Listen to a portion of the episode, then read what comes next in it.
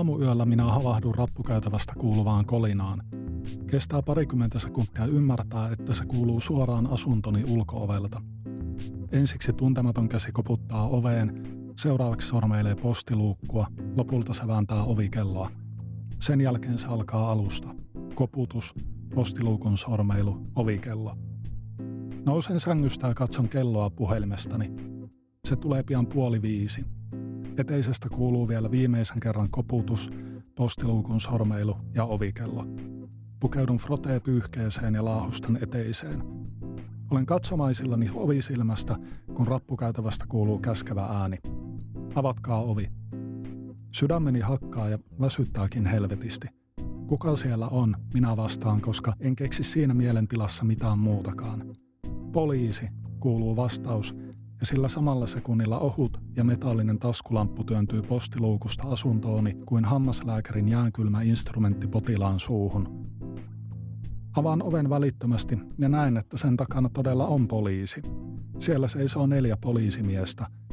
Rappukäytävää valaisee vain heidän taskulampunsa sairaalamaisen kirkas valo.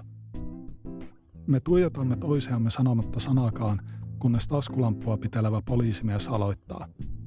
Meille on tehty ilmoitus. Onko se tämä asunto vai sitten tuo toinen tuolla, hän sanoo ja viittaa toiselle puolelle rappukäytävää. Olen niin pöllämystynyt, etten osaa vastata kysymykseen.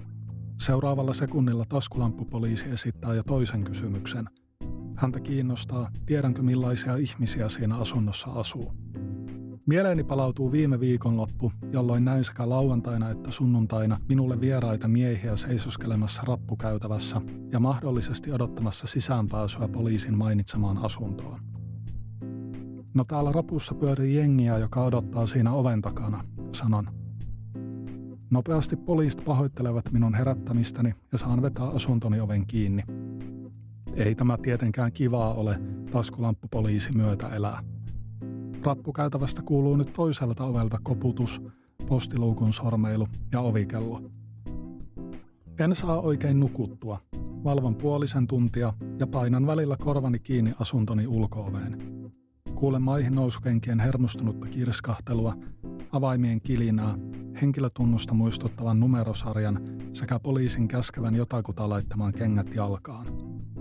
Pian rappukäytävään syttyvät valot ja näen ovisilmästä, kuinka poliisit ottavat mukaansa kolme minulle vierasta ihmistä.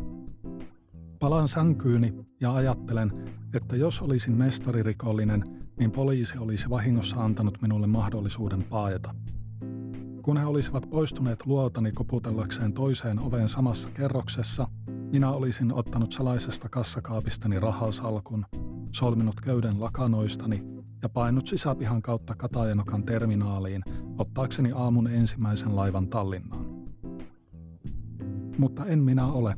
Minä nukun huonosti, enkä voi uskoa, että kello on jo varttia vaille kahdeksan, kun puhelimeni piippaa työpäivän alkamisen merkiksi.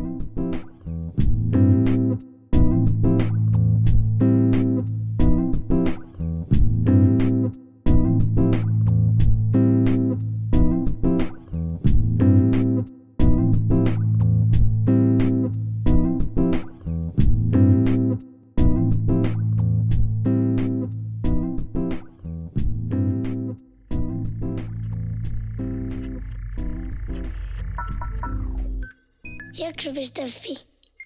Se on hyvä.